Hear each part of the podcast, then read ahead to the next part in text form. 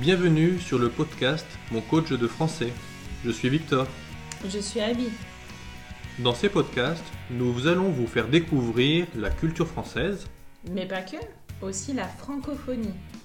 Vous allez pouvoir enrichir votre vocabulaire et les expressions de français. Vous pouvez retrouver notre podcast aussi bien sur YouTube que sur votre application de podcast préférée. Bienvenue sur le podcast. Aujourd'hui, on va parler de l'ascension, l'histoire vraie de Nadir Dendoun qui a inspiré le film.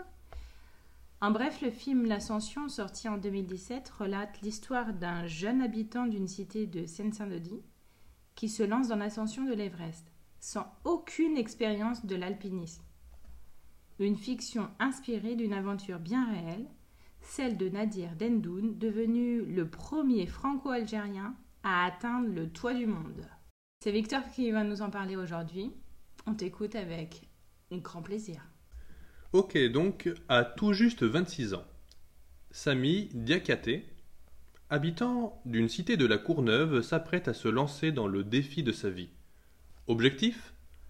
Atteindre le sommet de l'Everest pour conquérir le cœur de celle dont il est amoureux depuis des années, Nadia.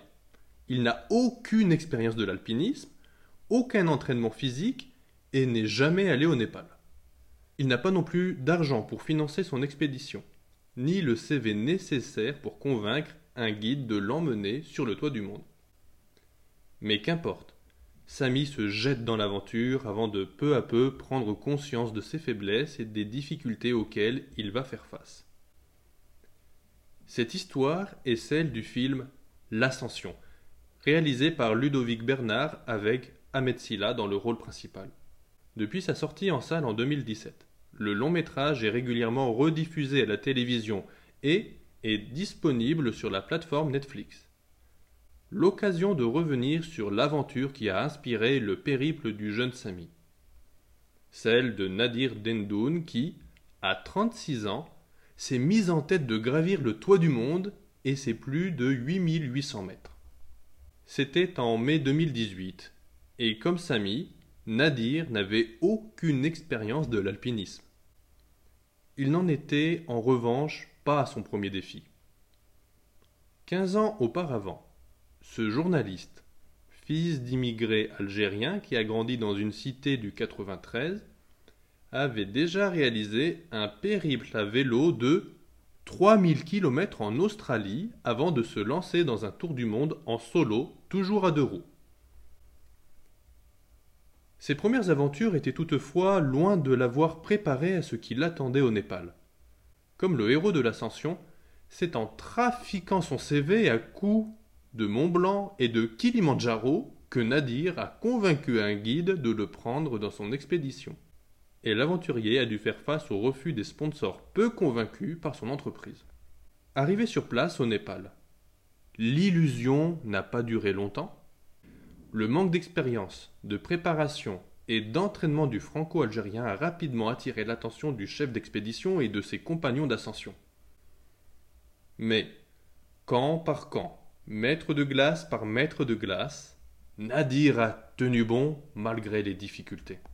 Sept semaines plus tard, à bout de force, il brandissait fièrement au sommet de l'Everest un carton en forme de cœur signé 93. Je crie mon bonheur, moi, au sommet de l'Everest, raconte-t-il dans son troisième ouvrage qu'il consacre à son périple, un tocard sur le toit du monde, paru en 2010. De son départ de sa cité de l'île Saint-Denis à la fin de son expédition, le journaliste y livre toute son expérience, ses rencontres, ses doutes et les multiples obstacles qui ont failli le faire reculer. Une leçon de détermination, d'obstination, de volonté et un émouvant hommage qu'il rend à ses parents, à sa famille et son département de naissance le 93. Je fais mes derniers pas en chialant, comme une madeleine. J'y suis, maman, j'y suis, papa, j'y suis, poursuit-il. Si l'ascension est librement inspirée de son récit, il en a tout de même coécrit le scénario et était présent au lancement du tournage qui s'est fait en Seine-Saint-Denis au Népal et dans le massif du Mont Blanc. C'est bizarre de se dire que mon histoire va être adaptée au cinéma. J'ai hâte de voir le résultat final, confié en 2016 Nadir Dendoun au journal Le Parisien. Je ressens de la fierté en réalisant le parcours accompli quand je pense à mes parents, deux analphabètes algériens qui ont débarqué à la cité Maurice Torres de l'île Saint-Denis, le ventre vide, et à qui je dois tout. Un peu plus d'un an, un peu plus d'un an après, le film totalisait plus de 1,1 million d'entrées en 10 semaines et recevait le grand prix du Festival international du film de comédie de l'Alpe d'Huez.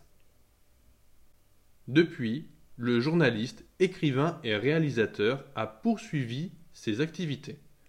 Il a publié un autre récit autobiographique, Nos rêves de pauvres, paru en 2017 et consacré à sa famille. Il a également réalisé deux autres documentaires.